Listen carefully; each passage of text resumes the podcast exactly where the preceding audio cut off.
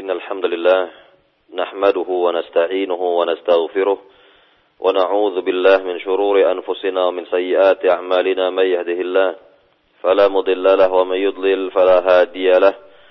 أشهد أن لا إله إلا الله وحده لا شريك له. وأشهد أن محمدا عبده ورسوله. يا أيها الذين آمنوا اتقوا الله حق تقاته ولا تموتن إلا وأنتم مسلمون. يا أيها الناس اتقوا ربكم الذي خلقكم من نفس واحدة وخلق منها زوجها وبث منهما رجالا كثيرا ونساء.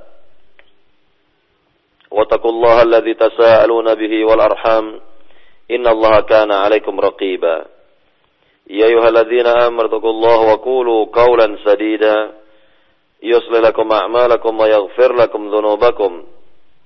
ومن يطع الله ورسوله فقد فاز فوزا عظيما أما بعد فإن أصدق الحديث كتاب الله وخير الهدي هدي محمد صلى الله عليه وسلم وشر الأمور محدثاتها وكل محدثة بدعة وكل بدعة ضلالة وكل ضلالة في النار Para pendengar di Roja yang dimuliakan Allah Subhanahu wa taala. Alhamdulillah di pagi hari ini kita bisa kembali mendengarkan kajian dari kitab Al-Aqidatu Awwalan Law Kanu Ya'lamun. Aqidah terlebih dahulu jika mereka mengetahui yang ditulis oleh Syekh Saleh Abdul Wahid hafizahullah taala yang telah kita jelaskan pada pembahasan pekan kemarin adalah berkenaan dengan dakwah Nabi yang mulia Nuh alaihi salam. Dan telah kita jelaskan pelajaran-pelajaran yang berharga dari perja dari perjalanan dakwah Nabi yang mulia ini. Maka di pagi hari ini kita akan lanjutkan dengan penjelasan dari dakwah Nabi yang mulia lainnya yang tergolong dari ulul azmi minar rusul. Rasul-rasul yang memiliki tekad yang sangat kuat sekali yaitu Nabi yang mulia Abul Anbiya, bapaknya para nabi, Ibrahim alaihi salam. Para pendengar di Roja yang dimuliakan Allah Subhanahu wa taala. Terlebih dahulu tentunya kita akan mengetahui dan lebih mengetahui lagi siapa Nabi Ibrahim alaihissalam. Nabi Ibrahim alaihissalam adalah seorang nabi yang mendakwahkan kaumnya kepada tauhid di mana beliau hidup di negeri Babilonia wilayah Irak yang ada sekarang ini beliau mendakwahkan kaumnya kepada tauhid dan di zaman beliau mendakwahkan tauhid disebut oleh para ulama sebagai zaman atau ahdun jadid li tauhid zaman baru atau masa atau periode baru di dalam mengembangkan dakwah tauhid. Disebut oleh ahli ilmu bahwa beliau zaman beliau atau masa beliau adalah ahdun jadid li tauhid, yaitu masa baru atau periode baru di dalam mengembangkan tauhid. Dikarenakan di zaman beliau tidak ada orang yang bertauhid kepada Allah Subhanahu wa taala kecuali tiga orang saja yaitu beliau sendiri Nabi Ibrahim alaihissalam. Kemudian yang kedua istri beliau yaitu Sarah dan yang ketiga kemunakan beliau yaitu Lot yang diangkat oleh Allah Subhanahu wa taala menjadi seorang nabi, Nabi Lot alaihissalam. Inilah tiga orang yang di zaman itu bertauhid kepada Allah Subhanahu wa taala. Adapun selebihnya berbuat syirik kepada Allah Subhanahu wa taala. Mulai dari orang tua Nabi Ibrahim alaihissalam yaitu Azar yang ahli dalam membuat patung, kemudian masyarakatnya yang disebut dengan kaum Sabi'ah di mana kaum Sabi'ah ini sebahagiannya menyembah berhala-berhala dan sebahagian yang lain mereka menyembah benda-benda langit, bulan, bintang, matahari, mereka berada pada agama paganisme, menyembah selain Allah Subhanahu wa taala. Dan juga tentunya lebih dari itu, pemerintah atau penguasa yang ada di zaman itu jelas bertau, uh, yakni berbuat syirik kepada Allah Subhanahu wa taala. Dan bahkan lebih dari itu, Raja Namruz yang berkuasa di zamannya itu mengaku diri sebagai Tuhan. Mengaku diri sebagai Tuhan selain dari Allah Subhanahu wa taala.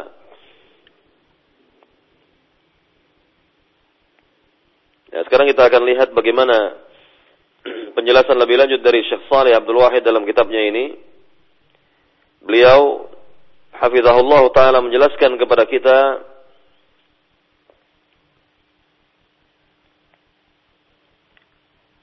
دخل إبراهيم عليه السلام على قومه وهم يعكفون على أصنام لهم يعبدونها من دون الله فأخذ يدعوهم بلسانه إلى عقيدة التوحيد فاسمعوا وعوا لنتأسى به في دعوته فقد أمرنا الله بذلك. فقال تعالى قد كانت لكم أسوة حسنة في إبراهيم والذين معه. Beliau mengatakan Marilah kita melihat kepada dakwah Nabi Ibrahim terhadap kaumnya. Di mana kaum Nabi Ibrahim ini biasa menyembah berhala-berhala, menyembah Tuhan-Tuhan selain dari Allah. Maka Nabi yang mulia ini mendakwakan mereka kepada akidah tauhid.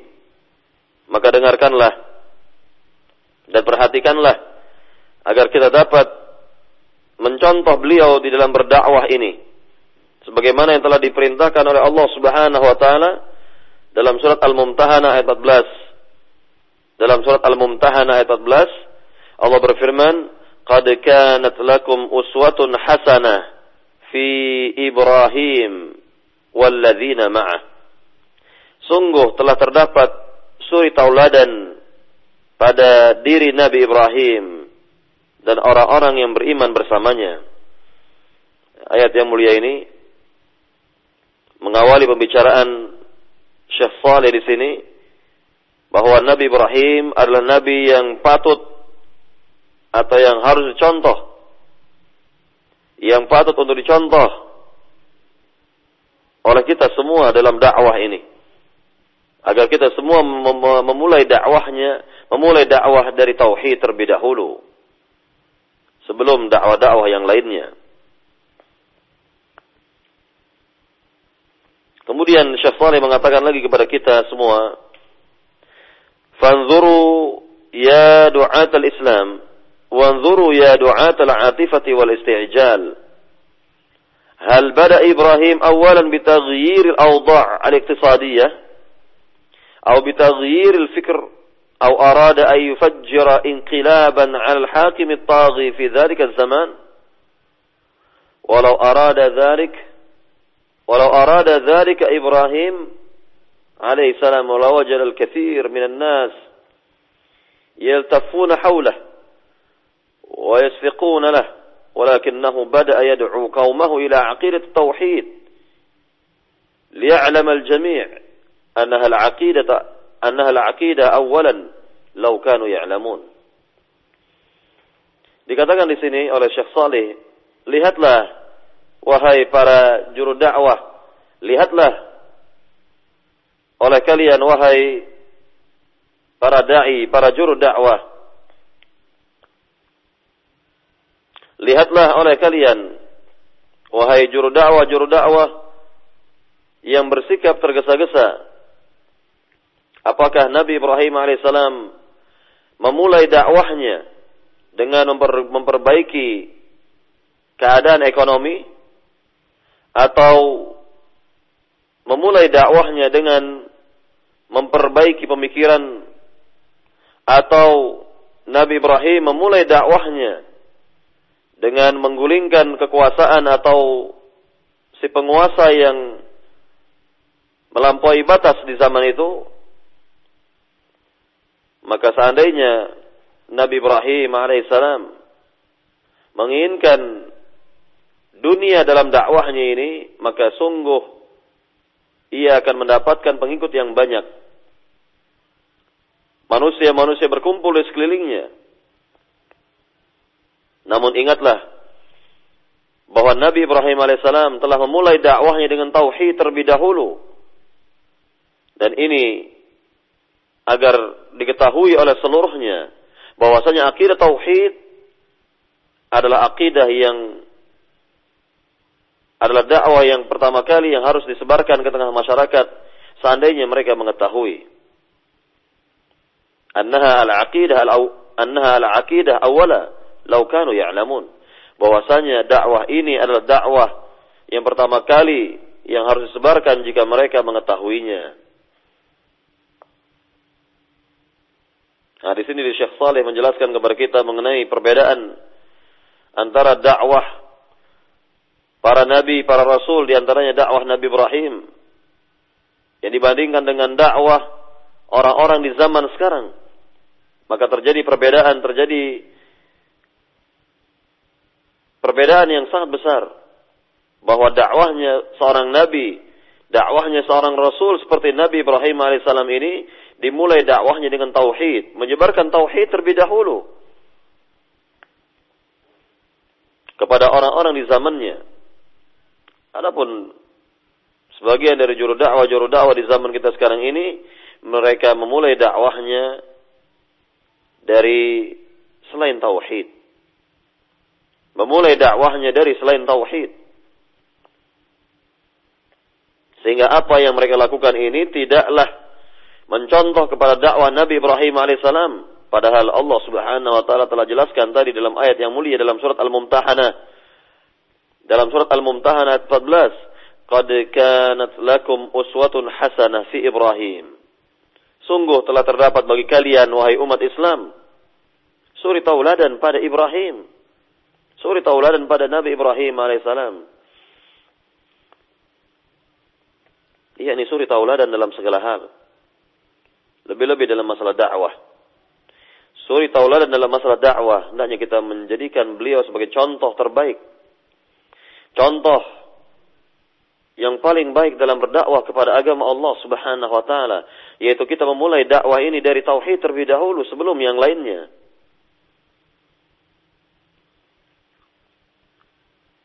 Maka kita lihat dalil-dalil yang berikutnya lagi, dalil-dalil yang menjelaskan lebih lanjut tentang dakwah Nabi yang mulia ini. Yang menjelaskan tentang dakwah beliau alaihi salam. Maka Syekh Salih mengatakan kepada kita, "Ta'alau bina ila surat syuara faqihan yu'allimuna rabbuna jalla wa ala kaifa nad'u ila al-aqidati awwala." Beliau mengatakan kepada kita, kemarilah atau marilah kita menuju kepada surat Syuara dalam rangka memahaminya di mana Rabb di mana Rabbul Alamin telah mengajarkan kepada kita bagaimana kita berdakwah. Bagaimana kita berdakwah kepada akidah terlebih dahulu. Nah, di sini Syekh Saleh mengajak, mengajak kepada kita bersama. Mengajak kita untuk memahami mentadaburkan ayat-ayat yang terdapat dalam surat Asy-Syu'ara yang di dalamnya menjelaskan bagaimana dakwah Nabi Ibrahim alaihissalam di mana beliau memulai dakwah ini dari akidah terlebih dahulu sebelum yang lain. Allah Subhanahu wa taala berfirman dalam surat Asy-Syu'ara dari ayat yang ke-69 sampai 74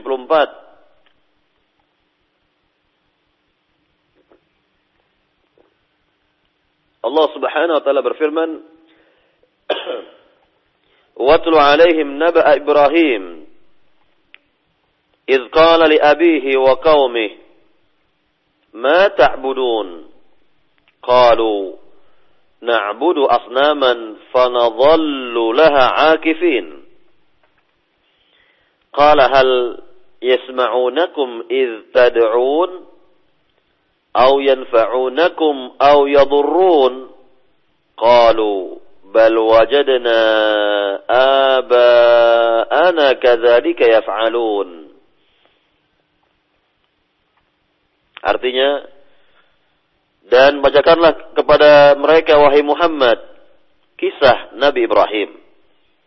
Di sini nih, yakni Allah Subhanahu wa taala perintahkan kepada Nabi agar Nabi membacakan kepada orang-orang di zamannya itu kisah Nabi Ibrahim alaihissalam. Idh qala li abihi, ingatlah kata Allah. Ingatlah tatkala Nabi Ibrahim berkata kepada bapaknya dan kaumnya, apa yang kalian sembah?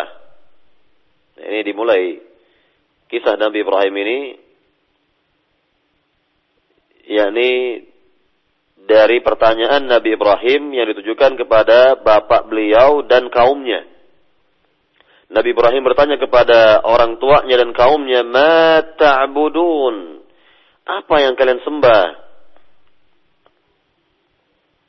Maka kaumnya ini semua serempak menjawab, "Qalu na'budu asnama." Mereka menjawab bahwa kami menyembah patung-patung. Jujur mereka mengatakan, kami menyembah patung-patung. Kami menyembah berhala-berhala. Fanadhallu laha akifin. Di mana kami biasa berkumpul padanya, menyembah berhala-berhala tersebut, mengadakan acara-acara yang ditujukan kepada berhala-berhala atau tuhan-tuhan yang banyak itu. Nah, di sini kita lihat bagaimana Nabi Ibrahim mengajak mereka untuk berfikir dan berfikir bahwa apa yang mereka lakukan itu tidaklah benar. Tidaklah sesuai dengan akal sehat. Tidaklah sesuai dengan fitrah mereka ya. Tidaklah sesuai dengan fitrah manusia yang lurus. Maka Nabi Ibrahim memberikan pertanyaan kepada mereka. Apa pertanyaannya? Qala hal yasma'unakum iz tad'un Berkata Nabi Ibrahim kepada mereka dengan pertanyaan di sini, apakah Tuhan-Tuhan kalian itu dapat mendengar apabila kalian berdoa kepada apabila kalian berdoa kepada mereka-mereka itu? Apakah Tuhan-Tuhan kalian dapat mendengarkan doa-doa kalian apabila kalian berdoa kepada mereka? Kemudian Nabi Ibrahim juga yakni kembali bertanya lagi kepada mereka, "Au yanfa'unakum au yadurrun?" Atau apakah mereka dapat memberikan manfaat ataukah dapat memberikan bahaya? Lihat di sini. Dari dua ayat yang mulia ini Nabi Ibrahim alaihissalam memberikan pertanyaan kepada mereka agar mereka dapat berfikir. Agar mereka dapat menggunakan akal sehat mereka di mana mereka di mana akal sehat mereka padahal Allah Subhanahu wa taala telah memberi, telah menganugerahkan telah memberikan karunia kepada mereka akal sehat. Lihat di sini bahwa akal sehat mereka tidaklah berfungsi. Mereka tidak menggunakan akal sehat. Justru mereka mengatakan kepada Nabi Ibrahim dengan ucapan atau dengan argumentasi yang sangat-sangat lemah.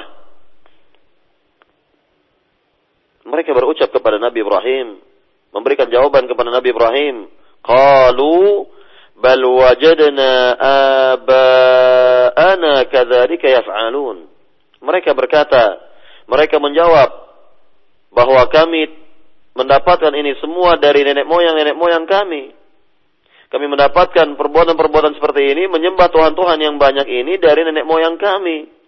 Demikianlah apa yang mereka kerjakan dahulu. Nah inilah argumentasi yang sangat lemah. Lebih lemah dari sarang laba-laba dan mereka tidak memiliki ilmu. Mereka tidak melandasi ibadah mereka dengan ilmu. Namun mereka melandasi ibadah mereka dengan taklid, ikut-ikutan.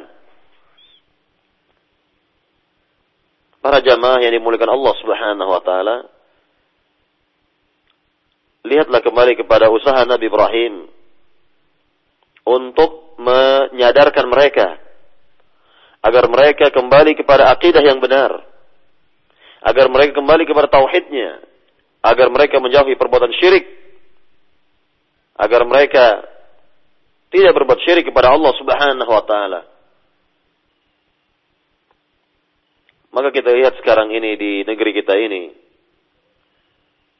Di mana dakwah tauhid ini sangat-sangat diperlukan untuk negeri kita yang tercinta ini. Kita lihat, justru yang berbuat syirik di negeri ini adalah sebahagian dari umat Islam. Sebahagian dari umat Islam. Dan yang lebih anehnya lagi yang berbuat syirik di negeri ini adalah orang-orang yang menisbatkan dirinya kepada ilmu. Orang-orang yang disebut sebagai kaum cendikia. Orang-orang yang disebut sebagai tokoh-tokoh masyarakat orang-orang yang dijadikan oleh masyarakat sebagai pemimpin-pemimpin mereka. Ini sangat menyedihkan. Bahkan di antara ritual-ritual kesyirikan itu, di antara ritual-ritual kesyirikan tersebut, diakhiri dengan doa yang dipimpin oleh tokoh masyarakatnya.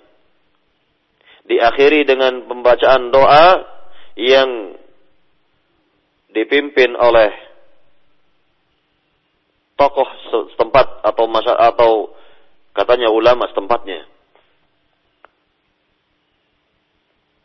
Inilah yang kita lihat di negeri kita. Kesyirikan yang luar biasa dan sangat-sangat diperlukan dakwah tauhid terhadap mereka, sangat diperlukan dakwah tauhid untuk mereka agar mereka sadar dan kembali kepada ajaran Islam yang benar. Kembali kepada ajaran Islam yang sungguhnya beribadah kepada Allah Subhanahu wa taala.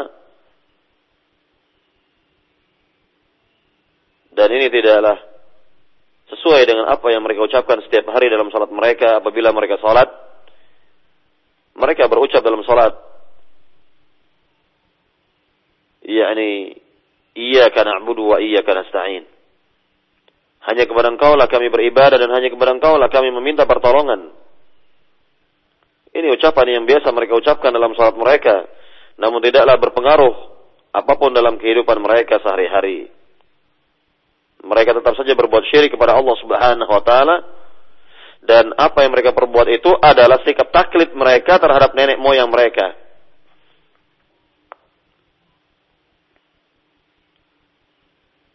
Kalau kita melihat bagaimana ibadahnya sebagian kaum muslimin, bagaimana ibadahnya kaum muslimin di negeri ini, nah ini sama seperti apa yang dikatakan oleh kaum Nabi Ibrahim tersebut. Bal wajadna aba'ana kadzalika yaf'alun.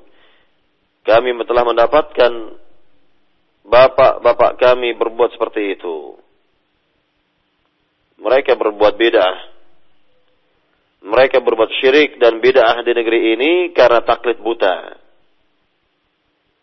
Tidak memiliki ilmu sama sekali. Tidak melandasi perbuatan-perbuatan itu dengan ilmu. Karena, karena, karena memang mereka jauh dari ilmu. Para pendengar di Roja yang dimulakan Allah Subhanahu wa taala. Kita lihat kembali keterangan dari Salih di sini يقول الله تعالى لرسوله صلى الله عليه وسلم واتلو عليهم نبأ إبراهيم أخبر الكفار والمسلمين عن خبر إبراهيم كيف دعا قومه وهم يعبدون الأصنام إلى عقيدة التوحيد لنتأسى به Allah subhanahu wa ta'ala dikatakan telah berfirman kepada Rasulnya watlu alaihim naba Ibrahim Bacakanlah kepada mereka kisah Nabi Ibrahim.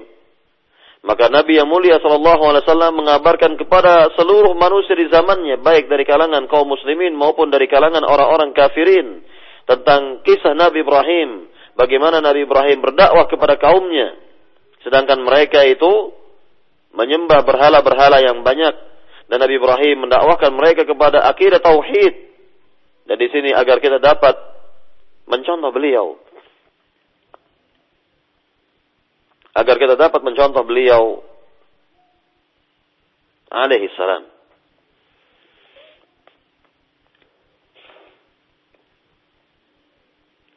Kemudian dikatakan lagi di sini dari ayat yang berikutnya idz qala li abihi wa qaumihi ma ta'budun Ingatlah ketika ia berkata kepada bapaknya dan kaumnya, apa yang kalian sembah? Jadi pertanyaan di sini, sifatnya lili takrir sebagai penetapan dan bukan untuk bertanya ia memerlukan jawaban. Mata ta'budun. Ini apa yang kalian sembah? Artinya bahwa betul-betul Nabi Ibrahim telah mengetahui bahwa berhala-berhala lah yang mereka sembah patung-patung lah yang mereka sembah Tuhan-Tuhan yang banyaklah yang mereka sembah selain dari Allah. Ma ta'budun. Apa yang kalian sembah Jadi Nabi Ibrahim tidak memerlukan jawaban karena beliau sudah mengetahui keadaan masyarakatnya, fenomena yang terjadi, kesyirikan yang ada di tengah kaumnya. Maka Nabi Ibrahim alaihissalam menjelaskan selanjutnya dan mengajak mereka untuk berpikir bahwasanya Tuhan-Tuhan yang mereka sembah itu, berhala-berhala yang mereka sembah itu tidak dapat memberikan manfaat dan tidak pula dapat memberikan bahaya. Sebagaimana firman Allah yang tadi telah kita dengarkan, Qala hal yasma'unakum idh tad'un. Berkata Ibrahim kepada kaumnya, apakah Tuhan-Tuhan kalian itu dapat mendengar apabila kalian berdoa kepadanya? au yanfa'unakum au yadurrun atau apakah mereka dapat memberikan manfaat ataukah dapat memberikan bahaya?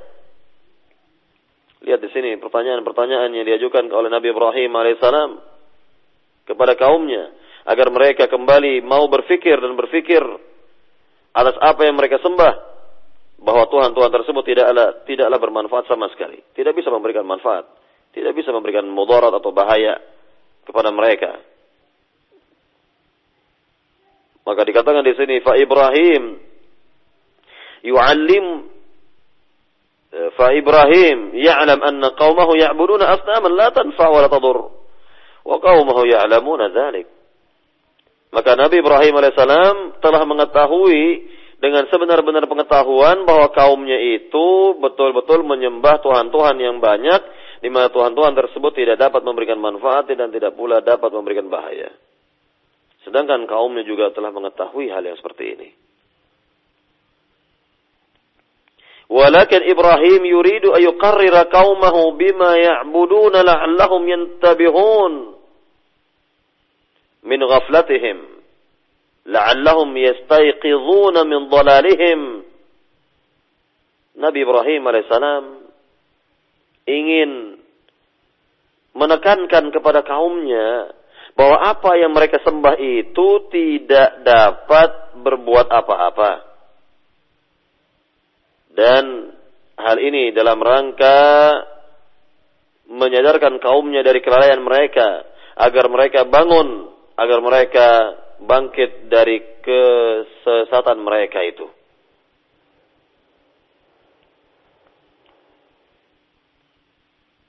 Maka lihatlah jawaban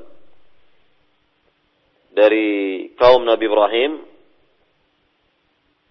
Setelah Nabi Ibrahim bertanya kepada mereka dengan sifat yakni penegasan mata budun apa yang kalian sembah? Mereka mengatakan qalu na'budu asnaman fanadhallu laha akifin. Mereka berkata bahwa kami menyembah tuhan-tuhan atau patung-patung yang banyak itu. Dan kami biasa berkumpul di sana untuk melakukan ibadah ini, ibadah itu dan sebagainya, upacara ini, upacara itu dan sebagainya. Artinya bahwa mereka jujur kepada Nabi Ibrahim bahwa mereka menyembah tuhan-tuhan atau patung-patung.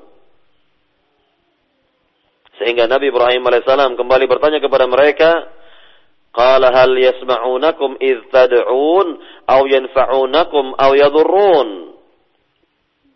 Nabi Ibrahim berkata kepada mereka, apakah Tuhan-Tuhan kalian itu dapat mendengar apabila kalian berdoa kepadanya ataukah mereka dapat bermanfaat ataukah mereka dapat memberikan manfaat ataukah dapat memberikan mara bahaya? Dikatakan oleh Syekh Shalih di sini, hal hadhil aliha al-maz'uma yasma'unakum id tad'una aw yanfa'unakum aw yadurrun? Famadha ajabu? Qalu bal wajadna aba'ana kadzalika yaf'alun. Yani apakah Tuhan-Tuhan yang mereka klaim itu dapat mendengarkan permohonan mereka ataukah dapat memberikan manfaat ataukah dapat memberikan mudarat atau bahaya? Maka lihatlah jawaban mereka. Qalu mereka berucap bal wajadna aba'ana kadzalika yaf'alun bahwa kami telah mendapatkan nenek moyang kami, bapak-bapak kami seperti ini, seperti ini ya, ibadahnya atau melakukan seperti ini. Artinya bahwa mereka mengakui. Di sini mereka juga mengakui bahwa Tuhan-Tuhan mereka itu sebenarnya tidak dapat mendengar. Tidak dapat memberikan manfaat, tidak bisa menolak bahaya. Tidak bisa memberikan bahaya. Maka seandainya Tuhan-Tuhan mereka itu dapat memberikan manfaat atau dapat memberikan bahaya atau dapat mendengar, pasti mereka akan menjawab ya.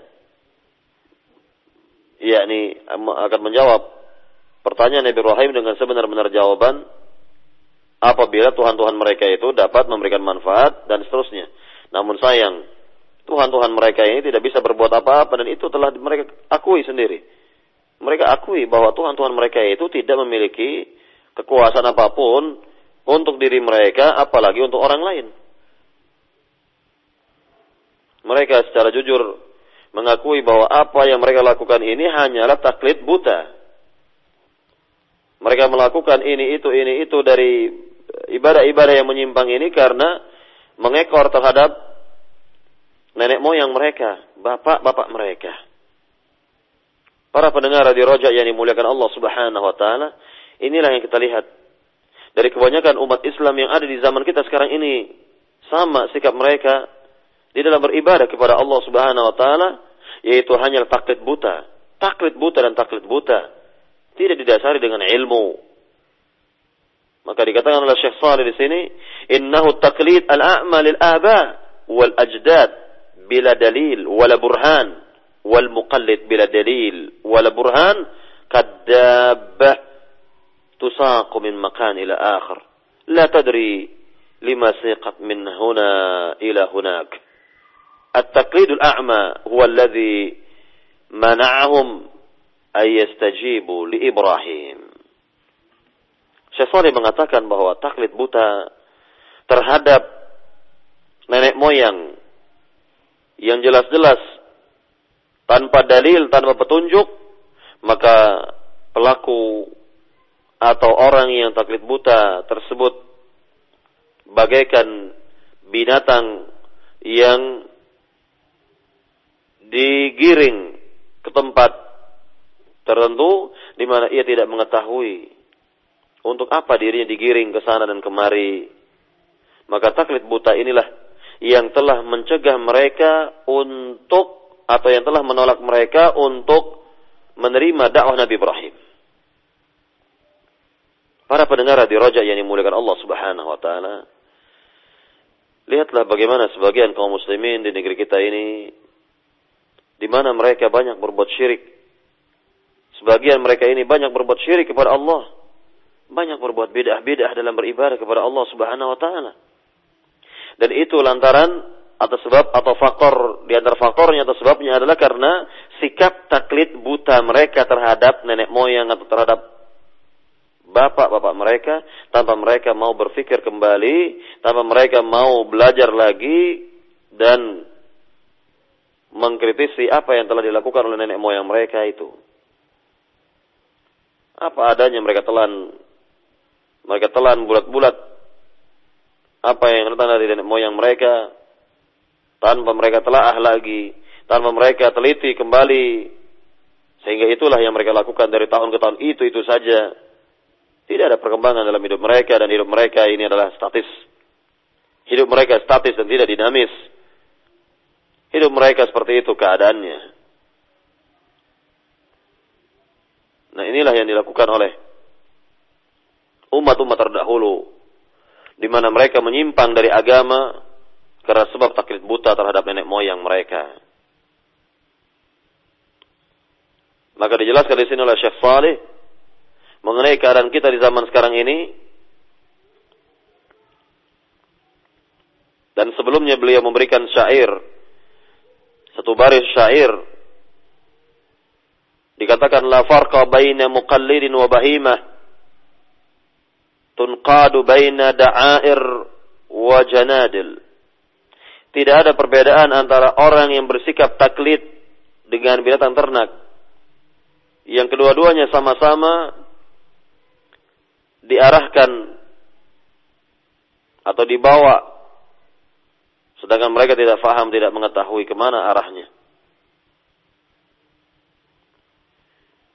Kemudian beliau mengatakan lagi waha huwa taklidul a'ma fi zamanina hadha daf'un kathir atau dafa'a kathir min an-nas ila ma'siyatillah. Taklid buta di zaman kita sekarang ini membawa kebanyakan manusia kepada maksiat, kepada perbuatan maksiat kepada Allah Subhanahu wa taala.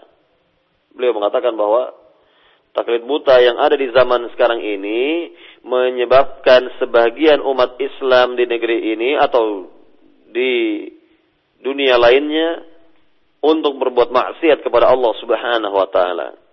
Seperti tadi yang telah disyaratkan karena mereka bersikap taklid buta terhadap kehidupan beragama, maka mereka terjerumus kepada bid'ah-bid'ah. Lebih dari itu, mereka terjerumus kepada syirik, kepada bentuk-bentuk kesyirikan. Nah inilah kita lihat pada kehidupan sebagian kaum muslimin, sebagian saudara-saudara kita yang perlu mendapatkan dakwah tauhid, yang harus mendapatkan dakwah tauhid agar mereka sadar, agar mereka bertaubat dan kembali kepada ajaran yang benar yang dibawa Rasulullah sallallahu alaihi wasallam.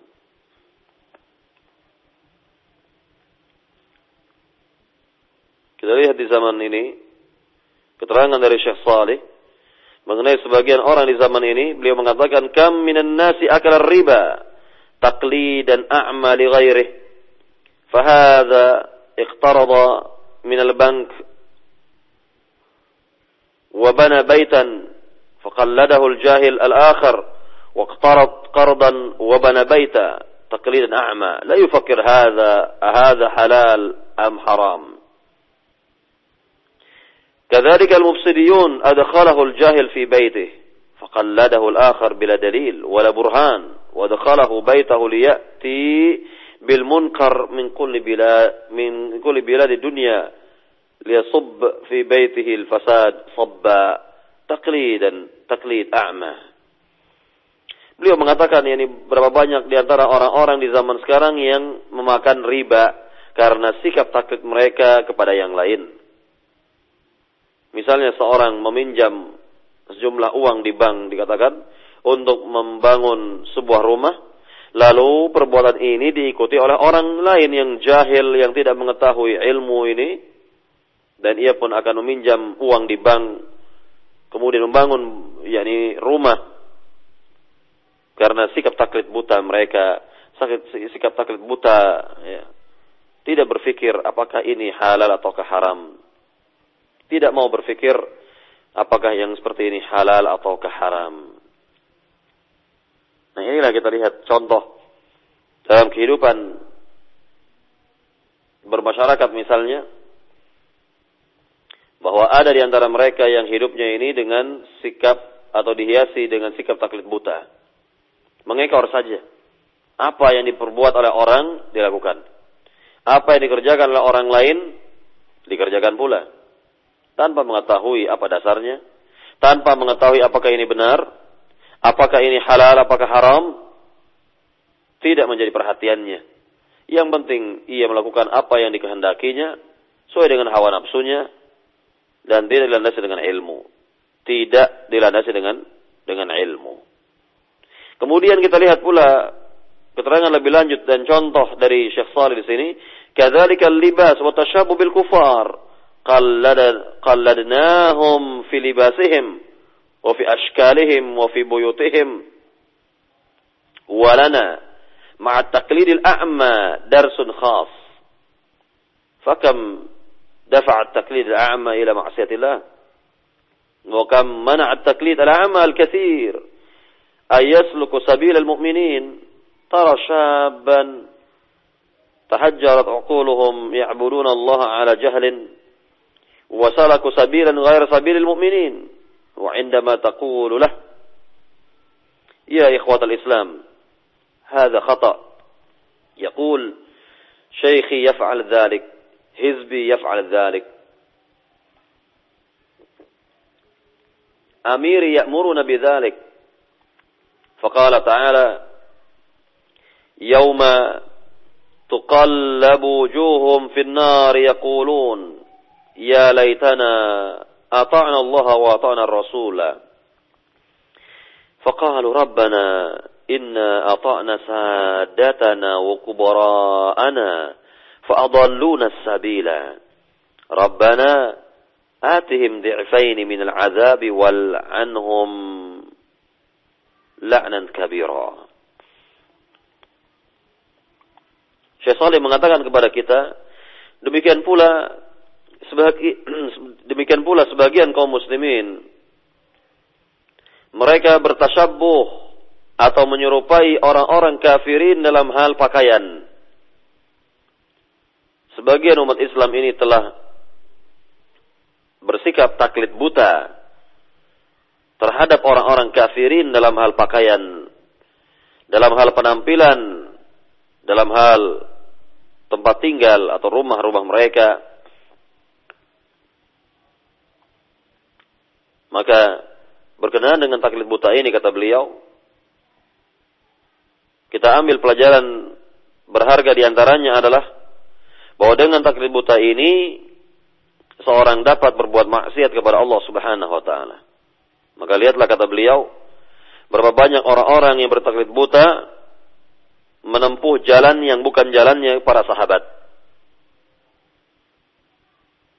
Di antara mereka misalnya menempuh jalan selain yakni menempuh jalan yang bukan jalannya para sahabat dalam beragama ini dan ketika kita ingatkan kepadanya wahai saudaraku perbuatan Anda ini adalah keliru pada dasarnya apa jawaban orang ini? Syaikhi yaf'al dzalik guruku telah berbuat seperti ini katanya. Ya, gurunya telah berbuat seperti ini katanya. Atau dengan jawaban-jawaban yang semisal Nah inilah kita lihat dari fenomena kehidupan sebagian kaum muslimin di negeri ini lebih khusus bahwa mereka hanyalah bersikap taklid dalam kehidupan beragama ini. Mencontoh gurunya saja misalnya mencontoh orang tuanya saja misalnya mencontoh orang-orang yang mengajarkannya tanpa mau mengoreksi dan mengkritisi dan berpikir lebih dalam lagi dan mencari dan mencari kebenaran, mencari dan mencari kebaikan, mencari dan mencari dalil. Ini tidak dilakukan oleh mereka. Dan ini sangat disayangkan. Ini yang sangat disayangkan. Dan Allah Subhanahu wa taala berfirman dalam surat Al-Ahzab ayat 66 sampai 68 yang tadi dibaca, "Yauma tuqallabu wujuhum finnar." Suatu hari di mana wajah-wajah mereka dibalikkan di api neraka Seraya mereka berkata, yaqulun, mereka berkata, Ya laitana ata'na Allah wa ata'na Rasulah. Aduhai, seandainya kami dahulu mentaati Allah dan Rasulnya. Lihat penyesalan ashabun nar. Penyesalan dari penduduk neraka di mana mereka menyesal. Kenapa dahulu dalam kehidupan dunia tidak mentaati Allah dan Rasulnya? Waqalu dan juga mereka berucap, Rabbana, wahai Rabb kami, Inna ata'na sadatana wa kubara'ana. Sungguhnya kami dahulu ketika hidup di dunia mentaati tokoh-tokoh kami. Mentaati pemimpin-pemimpin kami. Mentaati nenek moyang kami. Fadalluna sabila. Dan mereka itu telah menyimpangkan jalan kami. Rabbana, wahai Rabb kami. Atihim di'faini minal azab. Berikanlah kepada mereka itu, berikanlah kepada tokoh-tokoh kami itu azab dua kali lipat azab dua kali lipat. Wala'anhum la'nan kabira dan laknatlah mereka dengan laknat yang besar. Lihat di sini. Mereka justru bersikap ya, menyesal di hadapan Allah Subhanahu wa taala dan mereka lemparkan kesalahan itu kepada tokoh-tokoh mereka sendiri. Mereka lemparkan kesalahan-kesalahan itu kepada pemimpin-pemimpin mereka sendiri. Di mana pemimpin-pemimpin mereka itu, tokoh-tokoh mereka itu jelas-jelas telah membimbing mereka atau mengarahkan mereka kepada kesesatan. Nah inilah kita lihat.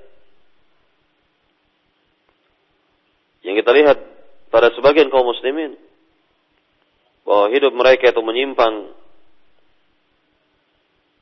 Mereka memilih jalan yang menyimpang yang berasal dari tokoh-tokoh mereka dari pemimpin-pemimpin mereka dari nenek moyang mereka Nah, kembali kepada dakwah Nabi Ibrahim ini dikatakan oleh Syekh Salih, ibadallah, ha huwa Ibrahim yubayyin lahum ada'ahu li hadhil aliha li'annahum yadhunnuna annahu yakhaf yakhafu minha.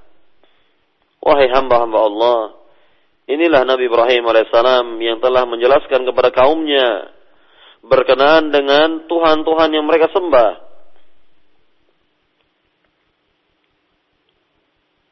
Nah, di sini kita lihat dakwah Nabi Ibrahim Kembali kepada dakwah Nabi Ibrahim di mana Allah Subhanahu wa taala berfirman dalam surat Asy-Syu'ara ayat 75 sampai 89 Allah berfirman qala afara'aytum ma kuntum ta'budun? Antum wa aba'ukum al-aqdamun? Fa innahum aduwwun li illa rabbil alamin الذي خلقني فهو يهدين والذي هو يطعمني ويسقين وإذا مرضت فهو يشفين. والذي يميتني ثم يحيين. والذي أطمع أن يغفر لي خطيئتي يوم الدين.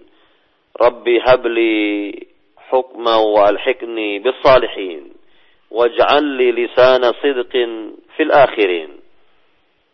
Waj'alni min warsi jannatin na'im waghfir li abi innahu kana min ad-dallin wa la tukhzini yawma yub'atsun yawma la yanfa'u malun wala banun illa man atallaha biqalbin salim. Allah Subhanahu wa taala berfirman dalam surat Asy-Syu'ara ini yang artinya berkata Ibrahim Yani apakah yang kalian sembah itu? Afaraitum ma kuntum ta'burun? Yani tidakkah kalian melihat kepada apa yang kalian sembah itu? Bahwa kalian dan nenek moyang kalian itu yang terdahulu dalam keadaan yang tidak baik, yang tidak benar. Mereka semua adalah musuh bagiku kecuali Rabbul Alamin, Rabb alam semesta, yaitu Rabb yang telah mencipta diriku dan yang telah memberikan petunjuk kepada diriku, yang telah memberikan makan dan minum kepada diriku. Dan apabila aku sakit, dialah yang menyembuhkan diriku. Yang dapat mematikan hamba dan yang dapat menghidupkan hamba. Dan di mana Rabbku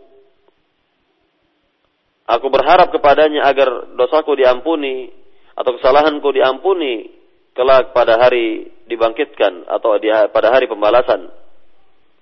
Wahai Tuhanku, berikanlah kepadaku hikmah atau sikap yang bijak. Wal hikni bisalihin dan pertemukanlah diriku dengan orang-orang yang saleh dan jadikanlah lisanku ini benar. Waja'alni min warith jannatin na'im. Dan jadikanlah atau berikanlah kepada diriku yakni surga yang penuh dengan kenikmatan dan ampunilah bapakku karena sungguhnya ia termasuk dari orang-orang yang sesat wala tukhzini yauma yub'atsun dan janganlah engkau hinakan diriku pada hari dibangkitkan manusia dibangkitkan para hamba yaitu suatu hari yang tiada lagi berguna harta dan keturunan kecuali mereka yang menghadap Allah dengan hati yang selamat. Ya, inilah perkataan Nabi Ibrahim alaihissalam dalam firman Allah Subhanahu wa taala yang semuanya ini adalah menjelaskan tentang doa Nabi Ibrahim alaihissalam doa dari Nabi Ibrahim alaihissalam. Para pendengar di Roja yang dimulakan Allah Subhanahu wa taala. Kita lihat di sini bahwa Nabi Ibrahim alaihissalam berusaha berupaya untuk mengajak kaumnya kembali kepada akidah yang benar, kepada agama yang benar, agama tauhid. Tidak menyembah Tuhan-Tuhan yang banyak. Hendaknya mereka menyembah Tuhan yang telah menciptakan mereka, memberikan mereka berbagai macam nikmat dan seterusnya.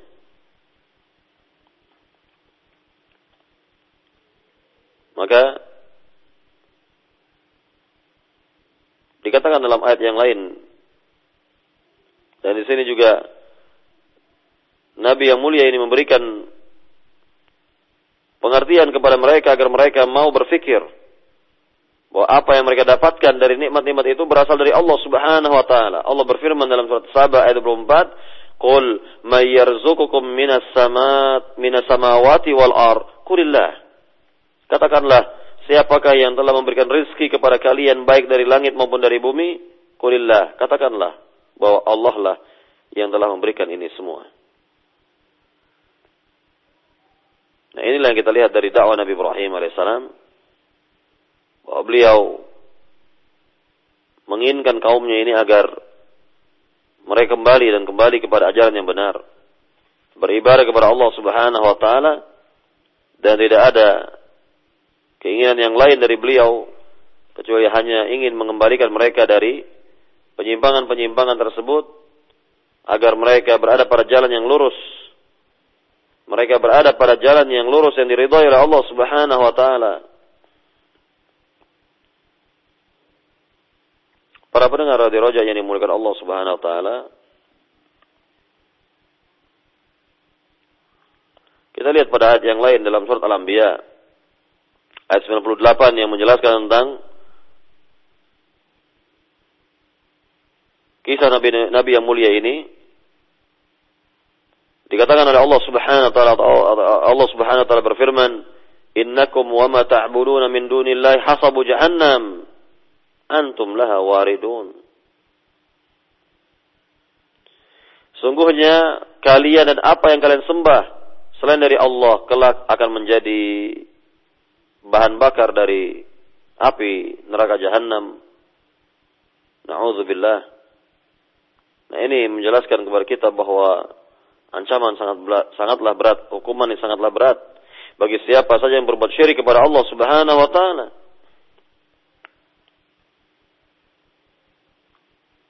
Para pendengar radio Roja yang dimulakan Allah Subhanahu wa taala. Dikatakan oleh Syekh Sal di sini sebagai akhir dari penjelasan beliau dan juga sebelum kita berikan kesempatan soal jawab kepada para pendengar semuanya, beliau mengatakan kepada kita faya ikhwatal Islam wahai saudaraku da'a kaumahu ila akhir tauhid bahwa Nabi Ibrahim telah mengajak kaumnya atau mendakwakan kaumnya kepada akidah tauhid. Wa mastajabulah namun mereka tidaklah menerima dakwah Nabi Ibrahim.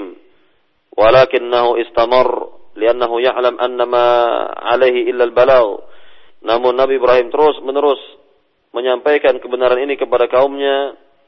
Dan dikarenakan juga karena e, dikarenakan beliau mengetahui apa yang menjadi kewajibannya yakni yang menjadi kewajibannya hanyalah menyampaikan kebenaran walakin hidayat taufik min Allah wahdah yahdi man yasha wa yudhillu yasha dan ia pun mengetahui bahwa hidayah taufik itu datang dari Allah Subhanahu wa taala Allah dapat memberikan hidayah kepada siapa yang diketahui dan dapat menyesatkan siapa yang di, siapa yang dikehendaki. Sekali lagi, Allah dapat memberikan hidayah kepada siapa yang dikehendaki dan menyesatkan siapa yang dikehendaki. Nah inilah yang dikatakan oleh Syekh Salih di sini bahwa memang dakwahnya para nabi para rasul mereka hanyalah mendakwa, uh, hanyalah menyampaikan saja menyampaikan apa yang uh, menjadi kewajiban mereka itu untuk disampaikan kepada kaumnya dan tugas mereka hanyalah menyampaikan adapun hidayah di tangan Allah Subhanahu wa taala. Maka yang kita lihat dari dakwah Nabi Ibrahim ini bahwa bapaknya sendiri tidak menerima dakwah. Sang anak mendak, me, tidak mau menerima dakwah Nabi Ibrahim alaihissalam, tetap dalam keadaan kufurannya, yang akhirnya Nabi Ibrahim alaihissalam mengetahui bahwa bapaknya ini telah dicap oleh Allah Subhanahu wa taala menjadi musuh Allah. Telah dicap oleh Allah Subhanahu wa taala menjadi musuh musuh Allah. Maka Nabi Ibrahim alaihissalam berlepas diri dari bapaknya, dari perbuatan mereka semua berlepas diri dari kaumnya dan perbuatan mereka dan berlepas diri dari siapa saja yang berbuat syirik kepada Allah Subhanahu wa taala. Baiklah para pendengar di Rojak yang dimulakan Allah Subhanahu wa taala. Saya kira inilah pembahasan singkat di pagi hari ini dari penjelasan dakwah Nabi yang mulia Nabi Ibrahim alaihissalam dan kita akan masih lanjutkan pada kajian berikutnya lagi insyaallah taala berkenaan dengan dakwah Nabi yang mulia ini dan silakan jika ada pertanyaan kami serahkan kepada pembawa acara di studio. Fadil tafadhal. Nah, Ustaz. Jazakallah khairan atas materi yang telah antum sampaikan dan paparkan saat di kesempatan pagi hari ini yaitu tentang dakwah Nabi yang mulia Nabi Ibrahim alaihi salam. Dan untuk selanjutnya para pendengar bagi Anda yang ingin bertanya, Anda bisa bertanya secara langsung dan untuk Anda yang ingin bertanya secara langsung, Anda bisa menghubungi kami di 021 823 6543. Dan untuk Anda yang ingin mengirimkan pertanyaan melalui pesan singkat, Anda bisa kirimkan pertanyaan Anda di 0819 896543. Nah, untuk yang pertama kita akan ambil dari beberapa pertanyaan melalui pesan singkat terlebih dahulu, Ustaz. Yang pertama Ustaz, Ustaz mohon dijelaskan mengenai subhat yang datang kepada kami, di mana ada orang yang mengatakan bahwasannya di zaman Rasul Salam dan para sahabat tidak mengenal pembagian kalimat tauhid yaitu dengan syarat dan rukun. Akan tapi setelah berlalunya generasi sahabat ditemukanlah ditemukan pembahasan tentang masalah kalimat tauhid syarat dan rukun. Mohon Ustaz memberikan penjelasan tentang masalah ini Ustaz. Baik secara umum bahwa di zaman Nabi, di zaman para sahabat, mereka tidak memerlukan perincian-perincian seperti kita di zaman sekarang ini karena mereka semua telah berada pada uh, keadaan yang baik. Mereka berada pada tauhid yang benar. Mereka semua mengamalkan apa yang terdapat dalam Al-Quran dan apa yang disabdakan Rasulullah Sallallahu Alaihi Wasallam. Mereka semua adalah contoh bagi kita semua. Mereka adalah suri tauladan bagi kita semua mereka mengamalkan, melaksanakan, menjalankan apa yang ada dalam Al-Quran dan Sunnah Rasul Sallallahu Alaihi Wasallam seluruhnya, sehingga tidak memerlukan yakni eh, penjelasan perincian lebih detail seperti kita di zaman sekarang ini, yang mana kita ini eh, pengetahuan terhadap agama ini sangatlah minim, sehingga memerlukan penjelasan para ulama dan eh, pembagian atau penjelasan-penjelasan seperti itu merupakan hasil istiqra hasil bacaan dari para ulama. Mereka membaca Al-Quran, mereka mentadaburkan Al-Quran, mereka membaca hadis, mereka meneliti hadis sehingga lahirlah ya yakni keterangan-keterangan demikian oleh dari para ulama kita. Sekali lagi itu adalah hasil bacaan mereka dari Al-Quran dan hadis uh, Nabi. Serta uh, melihat kepada kehidupan para sahabat dan perkembangan dakwah selanjutnya. Sehingga banyak kita lihat ketika dakwah ini berkembang dan berkembang eh, ke berbagai penjuru banyak eh, di antara orang-orang yang tidak memahami atau belum memahami bahasa Arab misalnya ya masuk kepada agama Islam dan terjadi hal-hal yang tidak diinginkan sehingga diperlukan penjelasan-penjelasan lebih detail bagi mereka ya dari keterangan para ahli ilmu tentunya. Dan inilah kita berada di zaman yang bukan zamannya para sahabat kita berada di zaman yang bukan zamannya para sahabat. Sudah pasti berbeda jauh antara zaman kita dengan zaman para sahabat radhiyallahu taala anhum ajma'in. Kalau di zaman para sahabat jelas bahwa Al-Quran turun di zaman mereka. Mereka mendengar Al-Quran diturunkan kepada Nabi. Mereka langsung mendengar keterangan-keterangan Nabi Shallallahu Alaihi Wasallam dan bagaimana-bagaimana sampai mereka praktekkan apa yang ada itu sehingga ya tidak memerlukan lagi yakni penjelasan uh, yakni rinci sebagaimana orang-orang di zaman sekarang yang memerlukan uh, yakni penjelasan lebih rinci dari para ahli ilmu. Allah taala alam. Nah, Ustaz, jazakallah khairan atas jawaban yang telah antum berikan Ustaz. Dan untuk yang kedua masih dari pertanyaan pesan singkat. Kembali Ustaz yang kedua ditanyakan oleh pendengar kita di Pamulang dengan Bapak Eko. Beliau bertanya Ustaz Ustaz apakah Allah subhanahu wa ta'ala masih akan mengampuni dosa para pelaku kesyirikan dan bid'ah Ustaz? Mohon dijelaskan Ustaz. Iya dalam hal ini kita serahkan yakni eh, pengadilan mereka ini kelak kepada Allah Subhanahu wa taala. Allah lah yang berhak mengadili mereka dengan sebenar-benarnya dan seadil-adilnya. Dan Allah Subhanahu wa taala Maha adil dan tidak akan berbuat zalim kepada para hamba maka boleh jadi di antara mereka itu ada yang dimasukkan terlebih dahulu atau ada yang dicampakkan oleh Allah terlebih dahulu ke dalam neraka. Dan baru setelah itu Allah akan keluarkan dari api neraka kemudian dimasukkan ke dalam surga. Nah inilah yang kita lihat dan tentunya jalan yang selamat adalah satu jalan yang digaris oleh Rasulullah sallallahu alaihi wasallam dan itulah jalan yang diikuti oleh, oleh, oleh para sahabat jalannya para sahabat radhiyallahu taala anhum ajma'in dan ingatlah kita mengenai hadis hadis iftaraqul ummah.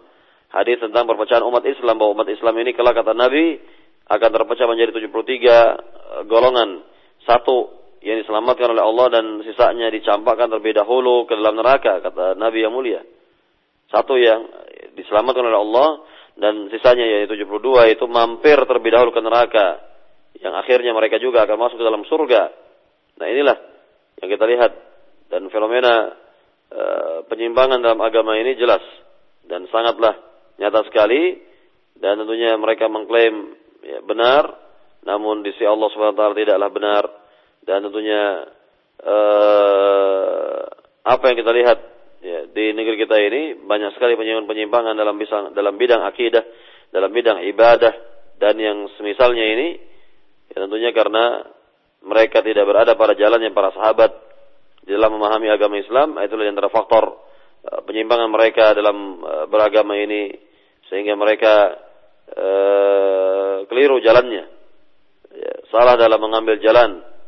Dan ya ini kita lihat bahwa justru mereka yakin pada jalan tersebut.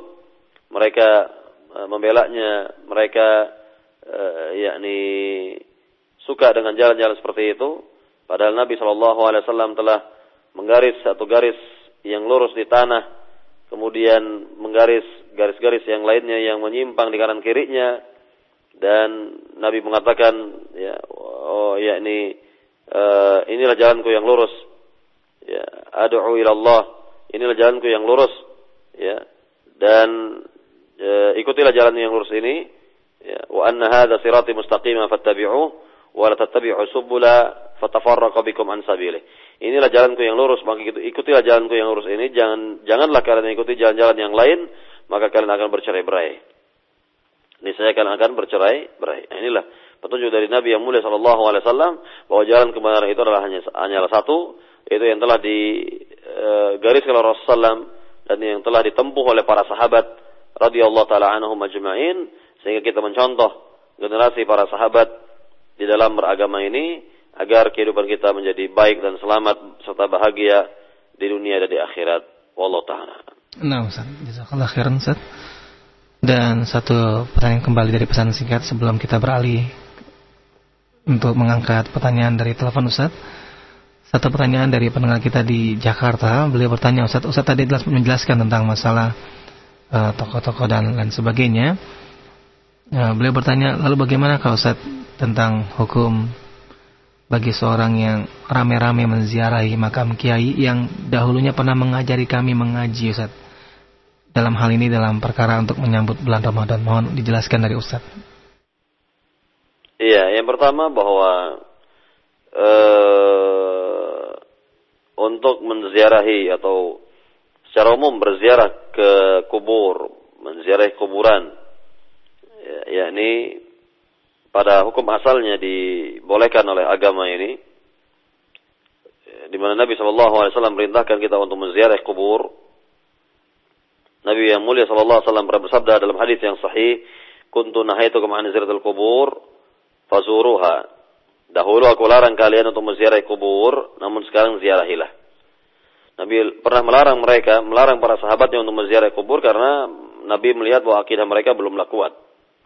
Namun setelah Nabi melihat akidah mereka kuat, Nabi perintahkan mereka untuk melakukan ziarah kubur. Kemudian yang berikutnya lagi, bahwa eh, kita lihat kubur siapa yang kita ziarahi, maka umumnya adalah kubur ya orang-orang yang kita kenal kubur dari orang-orang yang kita kenal dalam hidup kita. Seperti orang tua kita, kakek nenek kita, sahabat-sahabat kita, ataupun yang semisalnya.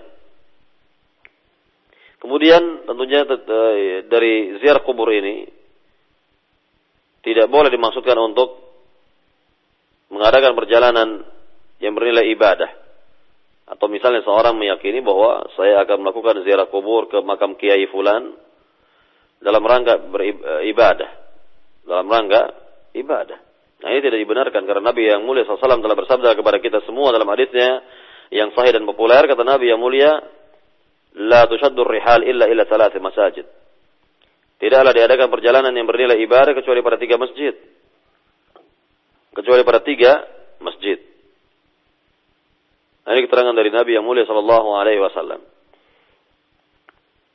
Maka kalau demikian niatnya itu maka tidaklah dibenarkan oleh agama ini dan cukup pada dasarnya kita mendoakan dari jauh mendoakan si fulan yang telah wafat yang telah meninggal ya, dari ya, jarak jauh atau dari rumah kita misalnya dan ini akan sampai kepadanya dengan izin Allah Subhanahu wa taala dan tidak melakukan hal-hal yang dilarang oleh agama. Tidak melakukan hal-hal yang bid'ah tidak melakukan hal-hal yang tidak ada contoh dari agama ini.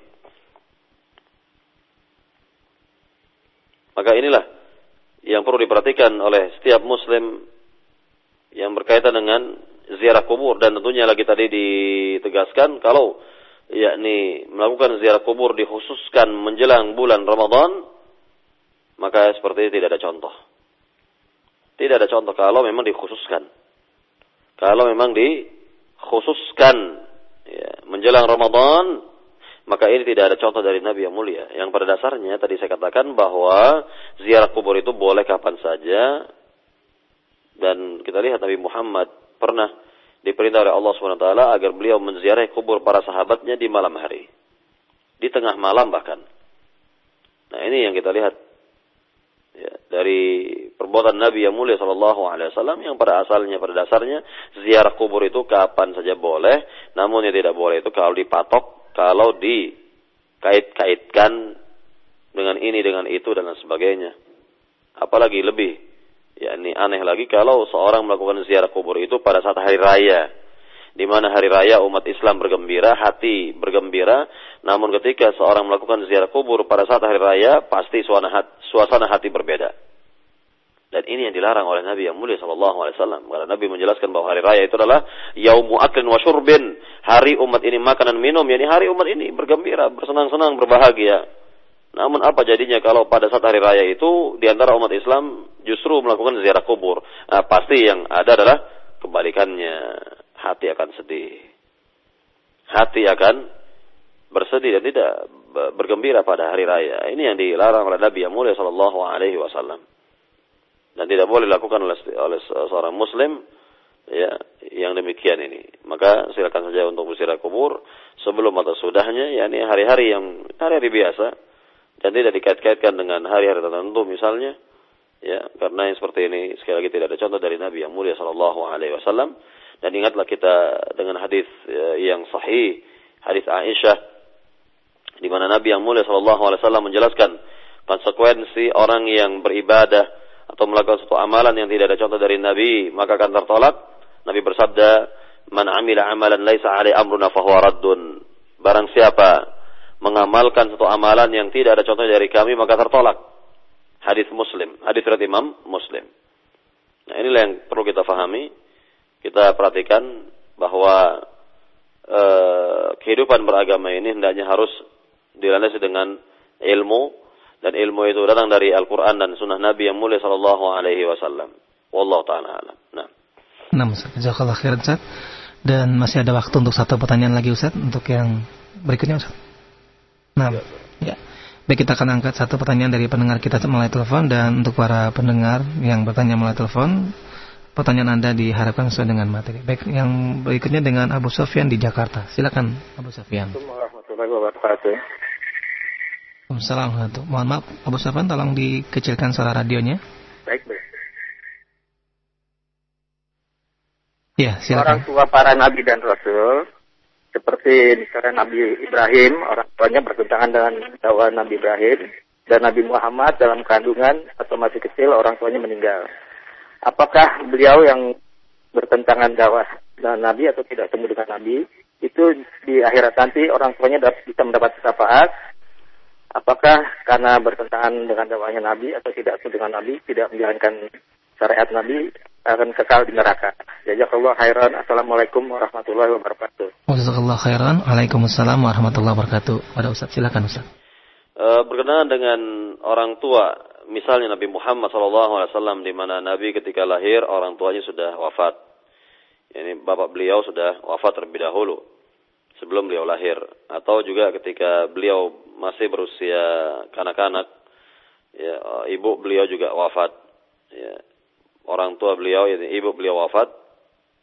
Maka yang pertama dalam yang perlu kita pahami di sini bahwa eh, sebenarnya penduduk negeri Mekah sebenarnya penduduk negeri Mekah itu seharusnya mereka berada pada agama Nabi Ismail di mana Nabi Ismail alaihissalam jelas mengajarkan tauhid kepada mereka dan bukti bahwa mereka berada pada sebagian ajaran Nabi Ismail itu misalnya mereka melaksanakan ibadah haji.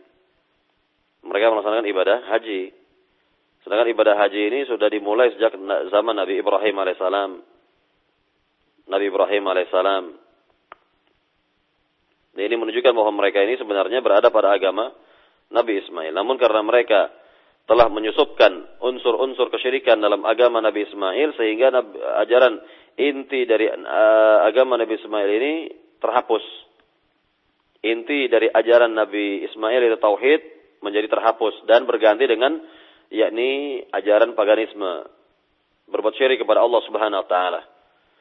Ya, berbuat syirik kepada Allah Subhanahu wa taala. Maka orang tua Nabi Muhammad, bapak ibu Nabi Muhammad yang seharusnya juga berada pada agama Nabi Ismail, namun ia berada pada agama kesyirikan itu, maka konsekuensinya bahwa orang tua Nabi Muhammad kelak kekal di neraka untuk selama-lamanya.